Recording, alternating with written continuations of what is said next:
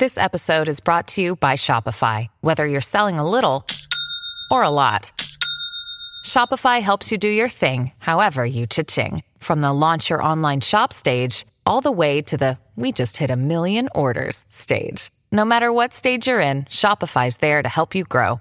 Sign up for a $1 per month trial period at shopify.com slash special offer, all lowercase. That's shopify.com slash special offer.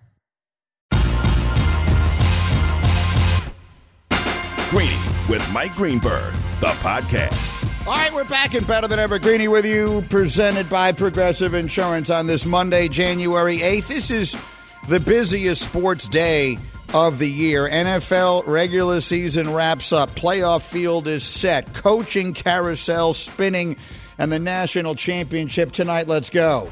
Here we go! Only one place to start. The Buffalo Bills come from three games back in the loss column to steal the division title from the Miami Dolphins. Doesn't mean anything if we go out there next week and don't do our job, so we got to find a way to put our best foot forward and go find victory next week. All right, look, I'm not one who likes to point out when I was right.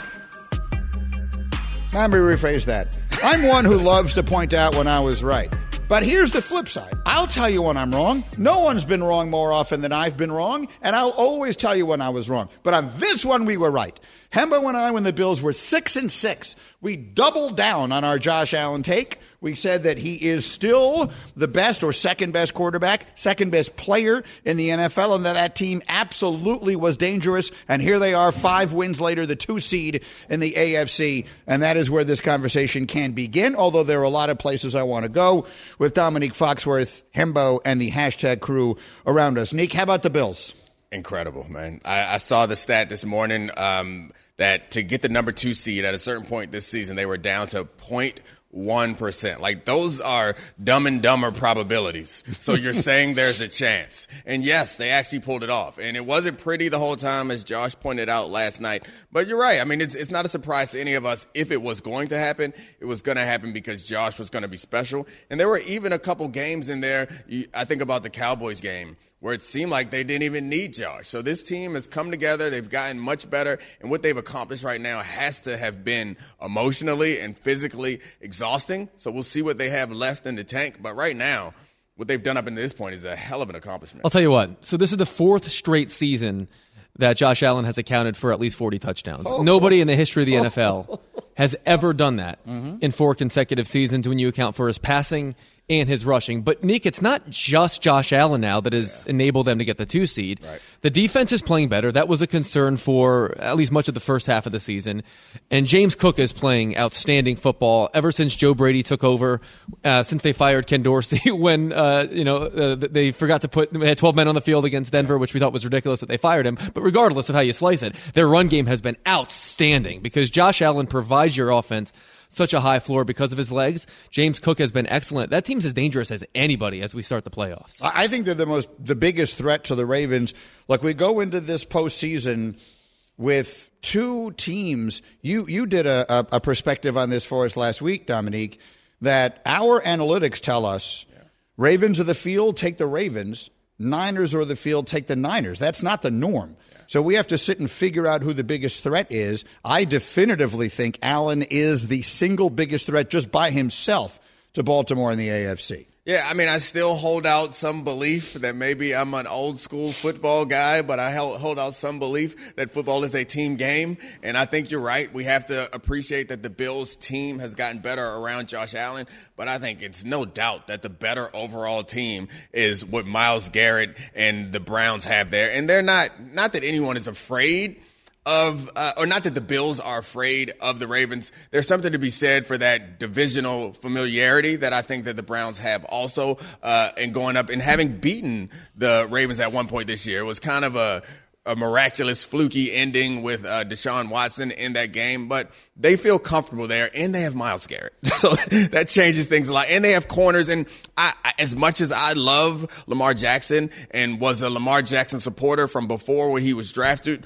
when I was watching the film and seeing that he stayed in the pocket longer than people wanted to pretend that he would, the one criticism of Lamar Jackson is his accuracy. And that tight man coverage that the Browns are going to play is going to test him to be consistently accurate. That's not what the Bills do necessarily. They'll play some man under, which frankly, you can't play that against Lamar Jackson because that takes all the coverage out of his scrambling ability. So they'll end up probably playing some zone, occasionally playing some man, but I think Lamar Jackson and the Ravens uh, would much rather go up against that defense. And Josh Allen is good, but he's not unstoppable. Oh, I hear you, but I mean, you know too much football for this conversation. I look at this much more simply. Yeah. Uh, Joe Flacco is not beating the Ravens. I just don't see it happening. Um, and obviously, his history with the Ravens is will be an interesting storyline should that game materialize. Right. But I think to beat the Ravens, you're going to have to score 30 points. And I just don't see those Browns doing it. And I could easily see, again, Allen just has to go unconscious. Right. Like we've seen some, there have been times when when players, and Mahomes yeah. has done it, got, they just play the greatest game you've ever seen, and it didn't make any difference who they were playing. And to me, he's the one guy who I could see doing that. All right, but that's not what I want to talk about with you today. I want to talk about the coaching stuff. So as we speak, there are five coaching vacancies in the NFL. We had three over the course of the season the Panthers, the Chargers, and the Raiders. And we've had two more since the season ended. Arthur Smith got fired last night. Ron Rivera got fired early this morning. None of those, certainly neither of these two, came as a surprise. We're waiting on Belichick. Could we be waiting on Philly if things go bad next week? I think Hembo is going to make a case to fire Nick Sirianni today. Whoa. What do you make of all the right? Am I am I overstating it? I'm going to make the case. Hembo is beating the drum. It's a drum. He's beating the drum. Right? You're I've beating the drum. I've smashed the drum. He's smashing the drum. Why are you smashing? You're firing the man who took, you to the, took you to the Super Bowl. Hembo is year. not a like a crazy fan. Like I think of Hembo yes, as a, a, a, as a crazy fan who has as a rational guy who has a small crazy fan streak. I'm not a compulsive Philadelphia sports fan. Like that's uh, many of my brethren most certainly qualify as that, but I don't think that Nick Sirianni, based on the recent evidence that we have, deserves to have another year. You asking me to believe in a guy that the team does not believe in. Right? That's that's what you're asking me to Why, do. What is it you're seeing that tells you that? What What are you seeing that tells you otherwise? Well, I don't know, but I mean, when teams yeah, go I mean, on the fact that they streak, pay him and they haven't fired him yet, and yeah. they took him to the Super Bowl, like yes, they have. And they were ten and one yeah. six weeks ago. Going to the Super Bowl last year is not evidence that Nick Sirianni is doing a good job. It's Nick, it's evidence that Nick Sirianni did a good job with a whole different coaching staff. That's what I worry about. Is that Nick Sirianni was a product of right. the coordinators that he had last year, both of whom got head coaching jobs and outcoached him this season objectively. It's, there's no there's no good reason why a team this talented, this is a top five roster that has been healthy, could possibly end the season the way that they have. I is watched. There, Go ahead. Is there nothing to be said though? Like if we had a quarterback who had a great season, then his two top receivers left, we would explain that away. We would give them some grace. There's nothing to be said for Nick Sirianni knows how to coach the having the two coordinators is an extenuating circumstance. That losing two of your coordinators in one season is a really tough thing to come back from. The fact that he wasn't able to come back from that is a mark on his resume, but it doesn't mean that he's not the same guy that was last year, and it doesn't mean that he can't get things right and find the right coordinator. I understand the, the the coordinator change argument. The problem is is that it's January 8th. We just played the last game of the season. Right. Like that yeah. was a perfectly fine narrative that I was fine with people pushing in September and Fair October. Point. But the truth of the matter is, Greeny, I watched all 32 teams play football this weekend. The Eagles were among the worst, and the Eagles were among the worst coached. I think that he is coaching. Well, they weren't among anything. Job. They were the worst team in the NFL this week. Okay, you're making my point were, for me. It was 24 nothing to the Giants. Well, they were playing their starters. That's what I mean. Let's not let's not allow it to be lost in history that they, they pulled Jalen Hurts or anything of the kind. The Dallas Washington game was competitive, and the Eagles were playing to win, and we're getting bum rushed by one of the worst teams in the NFL. Yeah, I don't. If you just watched football yesterday and you didn't know anything about anything, you would say, "Who is the worst team?" Well, they are. I mean, that, those guys look like the worst ones I saw. That part of it, I don't disagree with. Greeny presented by Progressive Insurance. Save when you bundle motorcycle, RV, and boat insurance. Visit Progressive com. Speaking of Super Bowl coaches who might get fired, Bill Belichick is the one everyone has their eye on today. Now, there's been no news out of there yet. Mike Reiss, who covers that team for us, told us on Get Up on Friday that the expectation is, at least as of then, that Belichick will meet with the Krafts today, this, this day, this Monday, where maybe a decision does get made.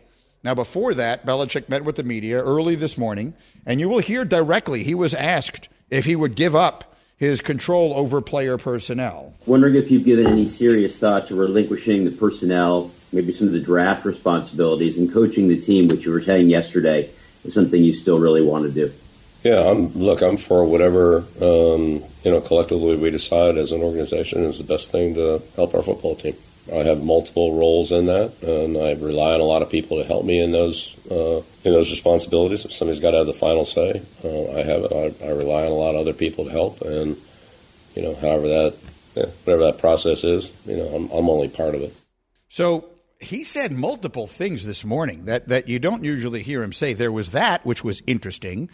And he also multiple times said the words, I'm under contract, which feels in, um, intentional, right? Yeah. He didn't just randomly today say the words "I'm under contract" multiple times. What does it mean? Nick? Yeah, I think you're right to point out the "I'm under contract" thing. That's one of those technicalities that no one thinks about unless you have to think about it, and no one certainly brings it up unless you have to bring it up. I'm going to stay away from any analogies in this place, but they come to mind where it's like, well. I'm under contract, so I can't do or say these certain things. Right. But in this situation, he did seem open to the player personnel thing, but I have a hard time imagining not that he is humble enough to do that, although I have a hard time imagining that. I have a hard time imagining an organization that has been run pretty much the same way for a couple of decades now. Even if you change titles, I don't imagine that when you are actually sitting in the rooms making decisions about free agents to sign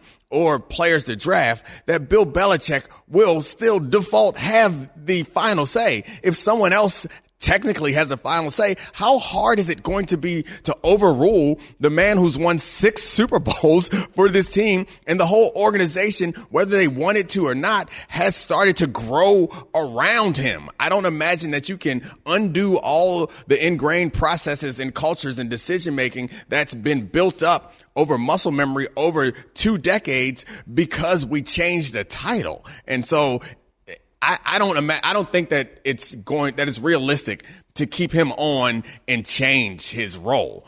You either got to shut the door or, or not with a relationship like this. I agree. And and when you say to yourself, there's a part of me that wants to say, Bob Kraft should, pardon me, should allow Bill to go wherever he wants to go. He owes him that much. He won me six championships, took me to what is it, nine Super Bowls? I mean, mm-hmm. you, you can't have done more for an organization I'm just going to let you go. But the Patriots finished in a spot where they now get the third pick.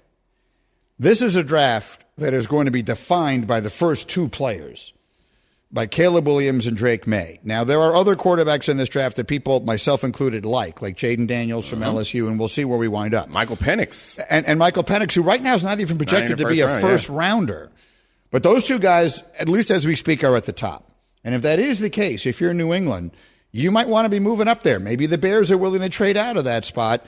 You need all the ammunition you can to go up there. So if you can get some picks for Bill Belichick, I, then you do it. I like the idea of saying that an owner of an NFL team would be kind in the exit of a player or a coach. But I think that Robert Kraft would say, that's what I paid you all the money for right. to win all those Super Bowls and take all those things. Like now I don't owe you anything. And I think Bill Belichick of all people would understand it. But the one area where you can be extra critical of Bill Belichick's decision making and drafting is receivers and pass catchers and playmakers. He can't get it wrong. If he's at three, Marvin Harrison Jr. is the clearest number one receiver we've had in the draft since, I guess, Justin Jefferson and Ja'Marr Chase. Mm-hmm. So this is a draft that I think they might. We don't know how the quarterbacks are going to work out. They're highly uh, regarded quarterbacks, but this is a draft where I think they're going to end up at three. It's going to be hard to get either of those teams because the teams that are at one and two need quarterbacks. Do they? Yeah. Do the Bears need a quarterback? Yeah. Yeah, I think they do. I think the Bears need to to move on. We've had four years, Justin Fields, and I think that you can blame. Well, yeah, three, three years, but yeah, you you can blame the things around him. Yeah, but the fact of the matter is, he has not proven himself the to be the answer there in Chicago. Hmm. And I think at this point, it's the smartest thing is to move on from him and uh, and draft so I don't know if today is the day, but the argument, Hembo, that we had with Tannenbaum, mm. at some point I want to sit with Nick and do this because we have so much stuff going on today. I don't think today is the day we want to dive that deeply into this. But Hembo and I did a little study So, of the 15 quarterbacks who were taken first overall in the draft since the year 2000, if you ask yourself how many of them were worth three first round picks, the answer is six, and nine of them weren't. It is a better than 50 50 proposition that you are better off taking three first round picks in exchange for the top pick in the draft and take your chances that this guy winds up being David Carr before he winds up being, you know, that's fair. Eli Manning. That's fair. I would I would tell you to go back and do that study based on their draft grade, not based on where they were drafted. And I think Caleb Williams and Drake Maye's draft grade will have them higher than the the average number 1 overall pick. But I would also say that 50-50 is pretty good for getting a franchise quarterback. I would love to have a coin toss to have uh, Justin Herbert, Patrick Mahomes, Josh Allen, any of these guys. And I know that we can't guarantee that they would be there, but especially for the Bears, you think over the Bears' history, they've had zero, I guess you could say a couple McMahon years. They've had zero franchise quarterbacks. Mm. Zero. Yeah. So if you tell me I got a coin toss for a franchise quarterback and I'm a Bears fan, I'm falling all over that. You were selling short Sid Luckman, but that's a whole other uh, discussion bad, for another time. You got to go back to the 50s. Um, but that's a whole different Super Bowl conversation. Era. All right, we'll continue to do this. Nick, you're the best. Thank Thanks, you buddy. very much. I got my takes coming up. Hembo's beating the drum. We're busy on a Monday on ESPN Radio.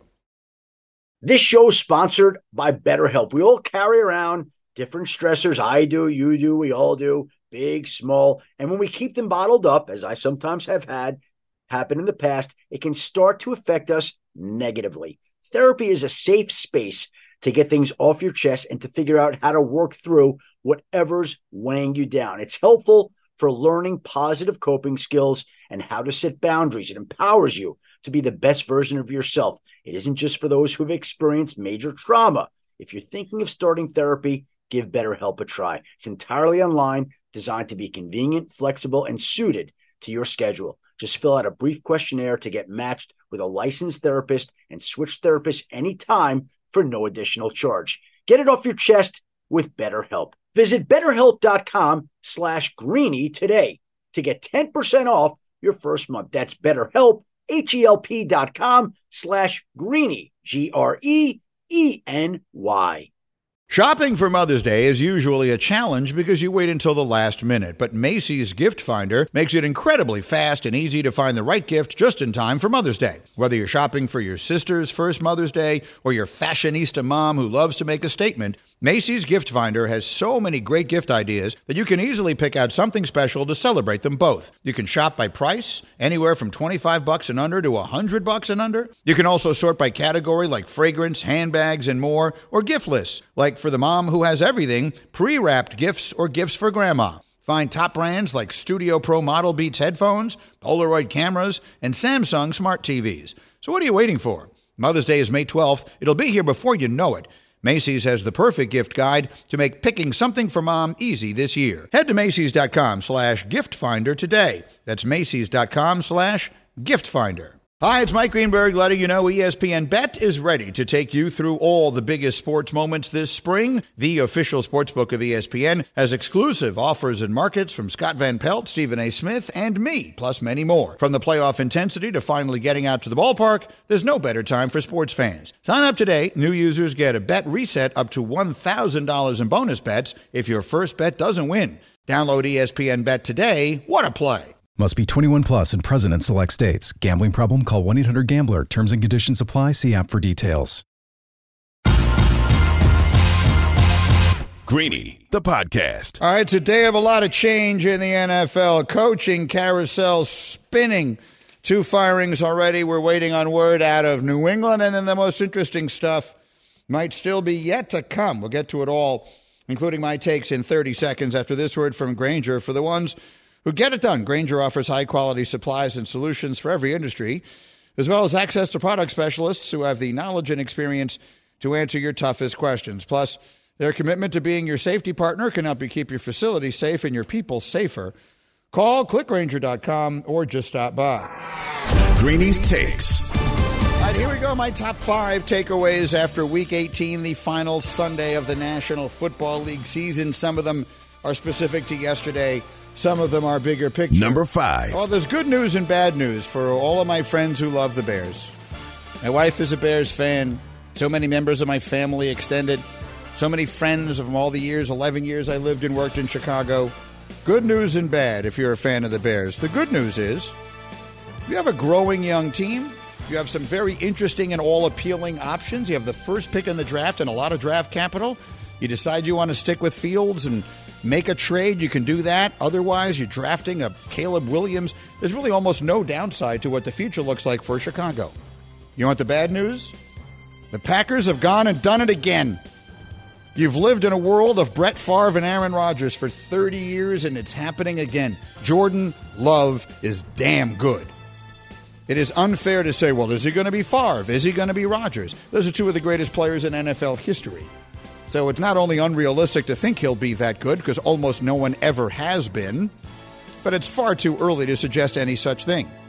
But I do think it is reasonable to say you draw up the list of teams that look like they're set at quarterback right now, and the Packers are at or near the top of that list with young, skilled position talent. They're playing with house money in these playoffs.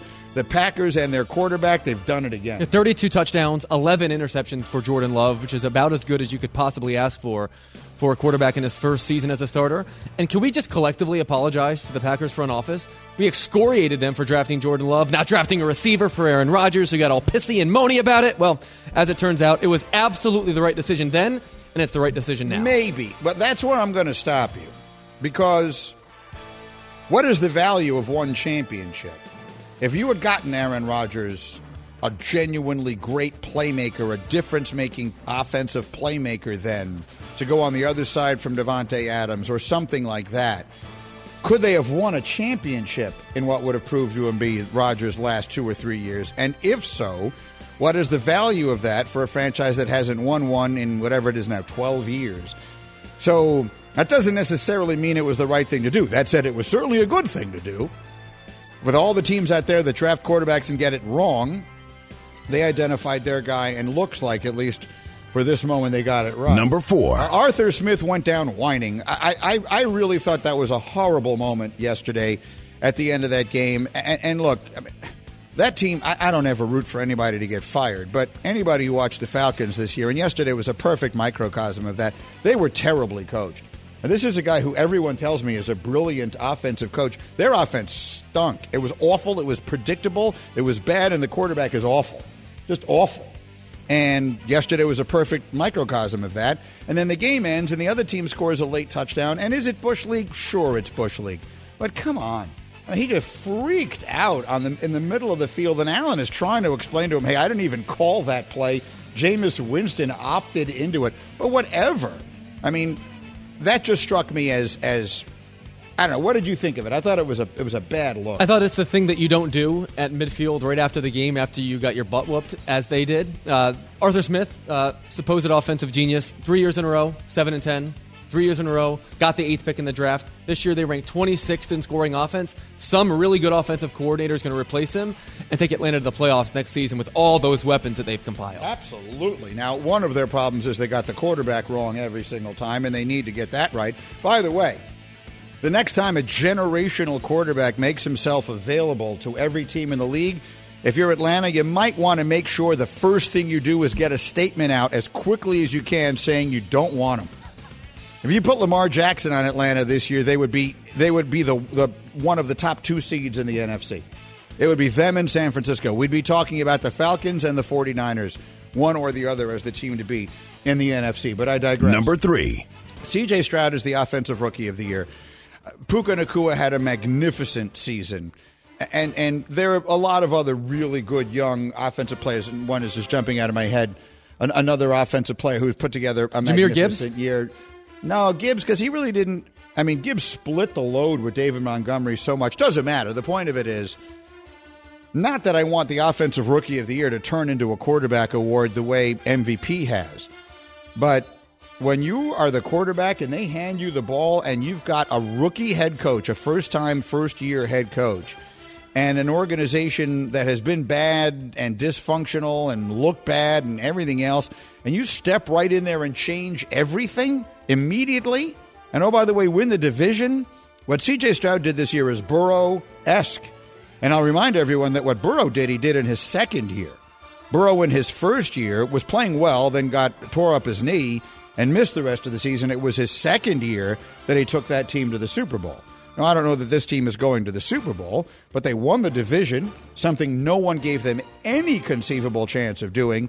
And Stroud is the only reason why, or at least he's the biggest reason why. To me, he's the offensive rookie of the year. Absolutely. I mean, not only is he the offensive rookie of the year, th- this is one of the top five rookie seasons ever. Any player, any position. He led the league in passing on a per game basis. He averaged more yards per game than any quarterback in the league and also had the lowest interception rate that is an absurd juxtaposition, especially when you consider this is not a color inside the lines offense. He is chucking the ball downfield as much as anybody off of a three win season. I think they're alive. Like, I think that team is perhaps more capable of making a run in the playoffs than others might think. And when you have a quarterback that good on his rookie deal, your championship window is right here, right now. Yeah, so you think they're going to beat Cleveland this I week? I think they're going to beat Cleveland this week. That's a really That's my early lean. game. We'll have, you know, obviously plenty of time to get into the upcoming matchups. Meanwhile, my top five takes. Number two. The Cowboys are just set up to fail. I hope they don't. You know, I root for them for my own selfish reasons. I don't. I don't ever view anything beyond the realm of how it impacts me. And there's nothing better for sports talk show hosts than the Cowboys making a deep run in the playoffs. But it's just all so set up for them. Like Stephen A. always says, they wait until the worst possible moment to rip your heart out. And it's so set up for them. They were given this gift of the Eagles falling completely apart late in the season. And then whatever it was that did and didn't happen in that game against Detroit, and I know people are going to tell me there was a tripping call, all the rest of that. Bottom line, the way that Detroit game played out, everything goes their way. It is so set up for this to be another heartbreaker. The Cowboys have absolutely no excuse, none, to fall short of the NFC Championship Right. game. It could not possibly be easier. I'll tell you this: they they're probably rooting hard for someone down the line to like for the Rams to potentially beat the the Lions, which I think might well happen. Because you ask me right now, I actually think Tampa and Philly are the two worst teams on the NFC side because of how they reseed stuff. I'd much rather see Tampa or Philly at this juncture than see Detroit. So that's what I'm rooting for if I'm the Cowboys. I'm rooting for the Rams to beat the Lions. All right, so that's what you need. You need the Rams to beat the Lions because that means the Rams would wind up in San Francisco. That's right. And then the Cowboys play the winner of Tampa Philly. would get the winner of Tampa Philly. Oh, I hadn't thought it. And they're going to be a big favorite in that game. The Cowboys are. Absolutely. Yeah, that would be. A, I mean, they would be a, a, a slim favorite against Detroit, right? Yes. Three and a half, maybe? Yeah. After that game they played earlier? They would be a double-digit favorite against Philly. Okay, one word. Now that's interesting, and that brings us up to Philly. Number one. Uh, the Eagles yesterday looked like the worst team in the NFL. I said it earlier, and we know that we have two hashtag crew members who were uh, dyed in the wool Eagles fans, both hashtag Hembo and hashtag Cam. And I, I, I said earlier, if you just parachuted in from another planet and you had never watched football before and you just watched all the games yesterday, you would emerge saying, yeah, those guys from Philadelphia, they're the worst team. Their defense doesn't look like they know what they're doing. Are they coordinated? like, uh, do they practice? Watching their defense, I've never seen a team look worse defensively. That, that's one of the worst defensive performances I think I've ever seen in my life. What they did yesterday, they made the Giants look like what? I mean, Andy Reid and Patrick Mahomes at their best, but, but, but between both Tyrod and Tommy DeVito, it was ridiculous. So I don't know what the hell to make of that. They look just awful. And it does, there is a drumbeat for a coach who took this team to the Super Bowl last year.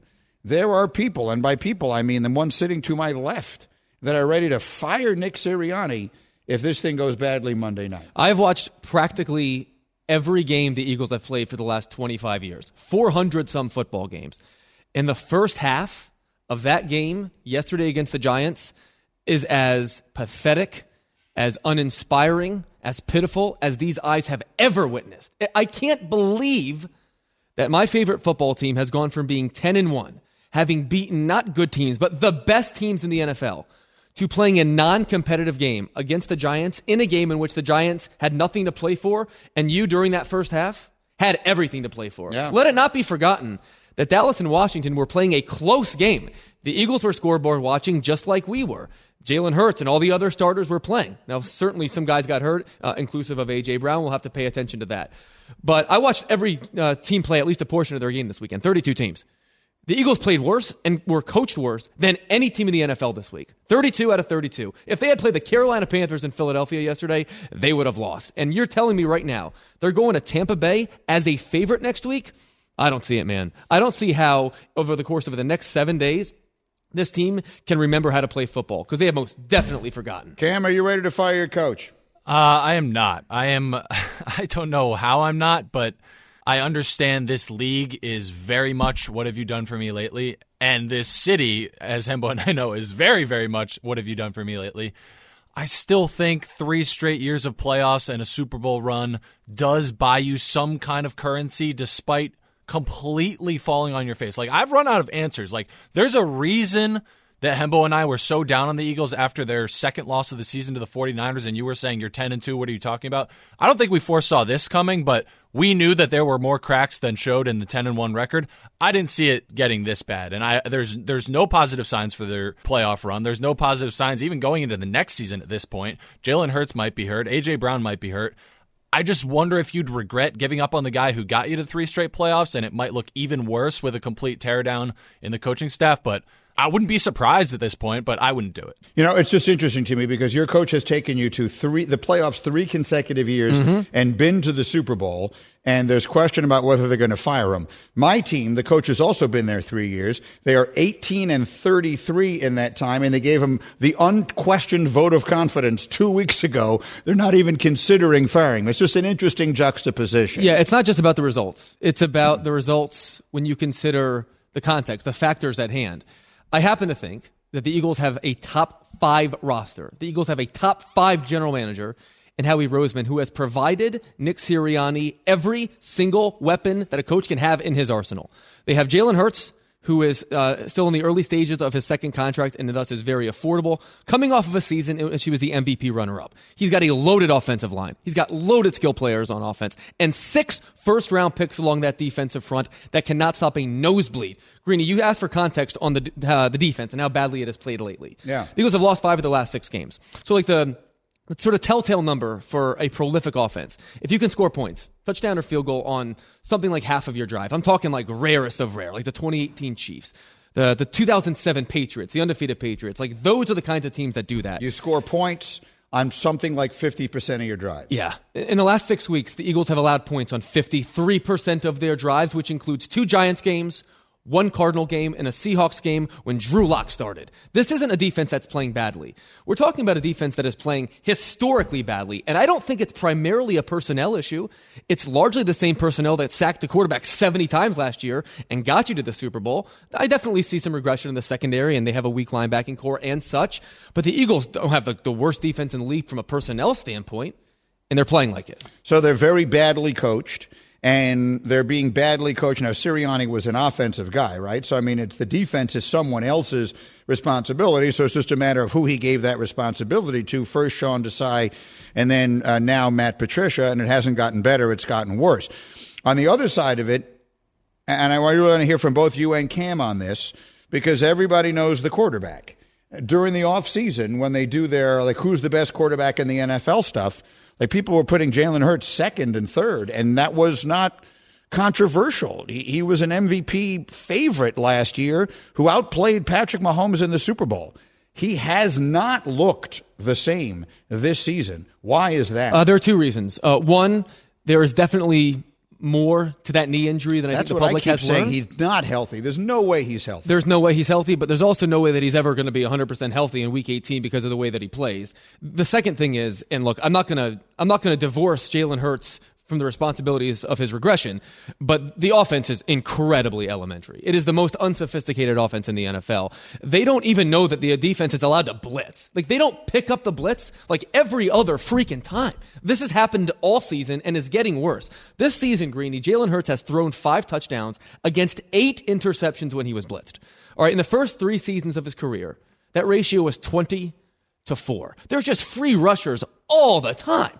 Like they're not providing him with any easy answers. Nothing is quick developing. There's nothing that provides Jalen Hurts. Oh, let me just complete this easy completion, like you see literally every other coach with a freaking IQ of 100 in the NFL do. They're doing nothing. They're in the same dozen plays. They can't check. They can't protect. And I think as a result, Jalen uh, Hurts has to run back there like a chicken with his head cut off. Cam, Jalen Hurts, go. Yeah, not controversial to rank him second as a quarterback coming into the season, but I do wonder if we will look back and we're already looking at it currently, a lot of Doug Pederson's offense became more elementary once uh, Frank Reich was gone. And I think we're seeing the same thing with Nick Sirianni and Shane Steichen. I think a lot of uh, Shane Steichen was getting the best out of Jalen Hurts and making sure he was seeing the field well, picking up coverages, blitzes, playing with pressure well, scrambling when he needed to. I actually think the knee injury has been overstated. I think that's kind of like a fallback for hmm. why he's playing badly this season. I don't know, but I think it's it's a somewhat convenient excuse. It could be true, but I think he's playing he was playing worse this season already, and that might have exacerbated it. But I think a lot of it is the coaching, but he has definitely regressed himself as well. Who will raise the trophy? Find out tonight. The Natty, presented by AT and T, coverage six thirty Eastern on ESPN Radio and the ESPN app. Hembo trivia, go. The NFL's wild card round it dates to 1978, the same season the 16 game schedule was implemented. My question today: Which franchise, which NFL franchise, has the most wins on wild card weekend? I like the question. The answer is next on ESPN Radio. Now, let's talk about the play of the week. The pressure to follow up Hpnotiq and Cognac, weighing heavy on the team. Hpnotiq was in the cup, blue, and ready for the play. And boom! Añejo Tequila came in with a smooth assist to Hpnotiq's tropical fruit finish. Shaken, strained, poured. It was green and good! Playmaking splash shifted the tempo. Another great cocktail from the Hpnotiq team. Every season is Hpnotiq and Tequila season. Hpnotiq Liqueur, Bardstown, Kentucky, 17% alcohol by volume. Hpnotiq reminds you to think wisely, drink wisely. With everyone fighting for attention, how can your business stand out and connect with customers? Easy. Get Constant Contact. Constant Contact's award winning marketing platform has helped millions of small businesses stand out, stay top of mind, and see big results fast. Constant Contact makes it easy to promote your business with powerful tools like email and SMS marketing, social media posting, and even events management. With Constant Contact, you'll reach new audiences, grow your customer list, and communicate more effectively to sell more, raise more, and fast track growth. Don't know much about marketing? No sweat. Constant Contact's writing assistance tools and automation features help you say the right thing at the right time every time. Plus, you can send with confidence, knowing your emails are actually reaching your customers thanks to Constant Contact's best in class 97% deliverability rate. Tackle any challenge with Constant Contact's expert live customer support. Plus, everything's backed by their 30 day money back guarantee. So get going and start growing your business today with a free trial at constantcontact.com. Just go to constantcontact.com right now. Constant Contact, helping the small stand tall. ConstantContact.com. We all know breakfast is an important part of your day, but sometimes when you're traveling for business, you end up staying at a hotel that doesn't offer any. You know what happens? You grab a cup of coffee and skip the meal entirely. We've all been there. But if you book a room at La Quinta by Wyndham, you can enjoy their free bright side breakfast featuring delicious baked goods, fruit, eggs, yogurt, and waffles. And really, who doesn't want to start their day with a fresh hot waffle? Tonight, La Quinta, tomorrow, you shine. Book direct at lq.com. Greeny, the podcast. Greeny with you on ESPN Radio. You can be a part of Greeny Nation on the Dr. Pepper call in line. ESPN Nation is presented by Dr. Pepper. It's not college football season without the delicious taste of an ice cold Dr. Pepper, the one that fans deserve. Wow. Okay. And how are your trivia skills? This is Sneaky Hembo Trivia. Regular sneaky or extra sneaky?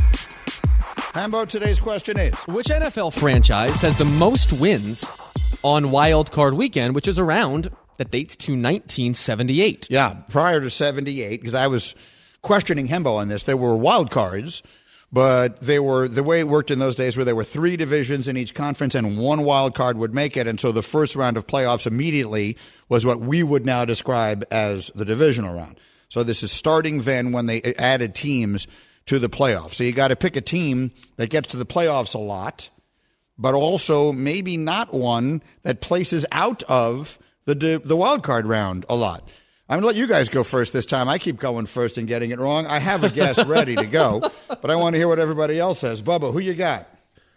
I I'm going to go with the New York Giants. The New York Giants. Not on All my right. board. No, not not mine either. They haven't been in the. They, okay, go ahead. I mean, I, I'm not going to criticize this pick, even though I think it sucks, because I'm, So not, you are. I'm not even 100 percent sure he heard the question. I heard the question. He usually does not hear the question. I was familiar with the question. I don't know. I, you know, they had I- they've had some success in the wild card.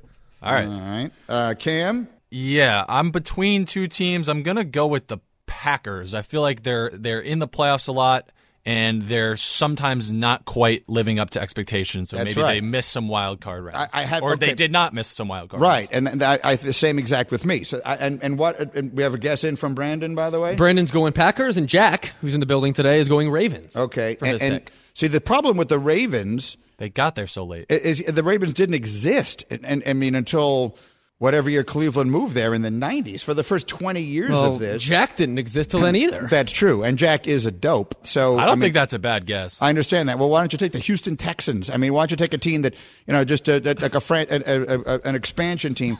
You're gonna look foolish when the Ravens are right. if the Ravens are right, I'm going to be good and aggravated. I will tell you that. No, I was. I'm torn between two teams, which is the Packers and the Steelers. The Steelers are another team that I feel like makes the playoffs every year and doesn't always have the best record. And like their coaches never lose games. I mean, going back to '78.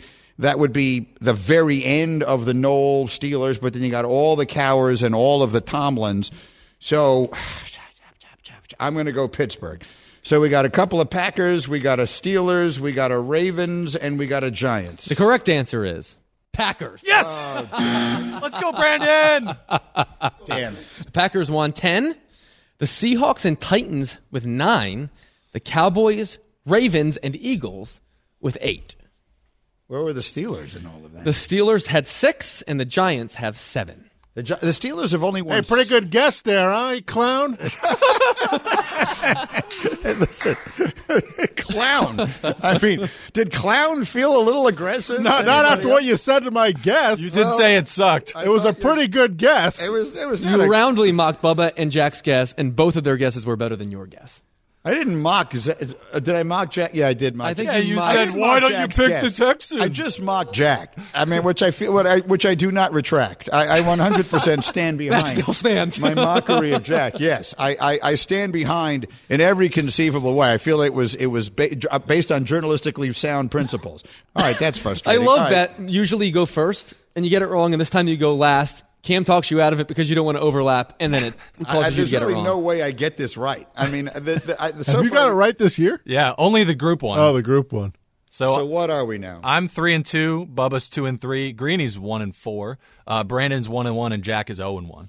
All right, Greeny presented by Progressive Insurance. Looking for a career you'll love with flexibility, great pay, and benefits, and one of the country's top workplaces? Come join their growing team. Go to progressive.com slash careers and apply online today. We'll have uh, Rece Davis coming up a little bit later here, and he will get us ready for tonight's game in, uh, in Houston for the national championship. I I will tell you just as a little sneak preview. My pick is not what everyone else's pick is. I feel hmm. like the whole world is on one side and I'm on the other, and I will explain why as we go. But so Cam put into the rundown this morning, into the Google Doc, some unbelievable stats. I mean, the stats coming out of yesterday were surreally good. And let's start with this one on the Dolphins, which I think is incredible. The Dolphins had a great year. And I feel bad for them. I feel bad for their fans. I've fallen in love with their coach. Like having your coach mic'd up is, if your coach is as impossible, as ridiculously likable as Mike McDaniel is, is a really good idea because I, the Dolphins are like the arch rival of my team, and yet I find myself loving that guy. Mike McDaniel is so easy to root for. Their season was so good. And when it all came down to it, they lose Jaelan Phillips on a turf injury. They lose Bradley Chubb with what, three minutes left in a game they're hopelessly out of. And they have to play the biggest game of their season yesterday without two of their three most important offensive weapons. And so, of course, they lose. So I don't feel like their season was a fraud. I really do not. That said, this statistic is amazing. The Dolphins were outscored by 91 points against teams that made the playoffs this year, which is the second worst point differential by any playoff team against the rest of that season's postseason field in NFL history. So the folks who want to claim that they just beat up on all the bad teams on their schedule and every time they had to step up in class they lost, it is basically true. Yeah, the average game the Dolphins played against teams in the playoff field ended in a 33 to 18 loss. So that average margin of defeat, if you will, is the second worst in the NFL this year, behind only the Washington Commanders, who actively tried to tank their season and did so, by the way, very successfully. Mm-hmm. They really executed their tank to perfection. Yes, they're good tankers. Um, and and it'll wind up bearing fruit because they got the second pick in the draft, so they'll get a good quarterback in the draft, and they'll have a new coach in there. We'll see who that winds up being. Maybe Bill Belichick. I don't know. I think that's one of the places people have associated him with, so we'll see. But as far as the Dolphins, imagine this scenario. You go into the fourth quarter yesterday. You got a 14 7 lead against Buffalo. You've basically held the Bills in check. You are less than 15 minutes away from having the two seed and everybody coming to your place until the AFC Championship game. Then they the other team runs a punt back 96 yards for a touchdown and the next thing you know, you're on your way to Kansas City where it's going to be 0 on Saturday night. It is going to be for those of you who haven't started looking at the weather. It is forecast to be 0 degrees Fahrenheit, not Celsius, when the Dolphins play at the Chiefs. I can think of no greater juxtaposition than having Pittsburgh come play you in Miami than having to go to zero degrees Kansas City and play Patrick Mahomes. Yes, especially with an Alabama quarterback. Uh, Patrick Mahomes has played 14 games in freezing time temperatures in his career. Uh, Tua has played one. No surprise. Wh- Which was that game? I don't even can't even think of what game it would have been. Would have been a regular season game because he didn't play in the playoffs. Yeah, Buffalo year. or New England last year. And wanna say. Alabama wouldn't have played in one. No, No. it's brutal. no, it's brutal. And and and and that game, I believe that game is on Peacock. Uh, yes, it's on right? Peacock. So, which is fascinating to me. I said to Rex today, if I gave you the rest of your life, could you find that game? Like, if I literally said, all right, the game is starting, I'm going to give you the rest of your life. I'm not going to give you any information. I'm not telling you anything. Would you find it? And he just started to laugh. I think there's a non-zero chance that around 7:30 on Saturday night, I get a call from him, and he inputs my credentials into his TV. I think That's gonna happen, I man. think that's a very. I think that's a likelihood as well. All right, we continue in just a moment. It's a Monday on ESPN Radio. Thanks for listening to Greeny the podcast. You can listen live each weekday morning at 10 Eastern on ESPN Radio. Or watch the show through the Watch tab on the ESPN app. Also catch Greeny on Get Up, weekday mornings at 8 on ESPN. And also available wherever you get your podcast.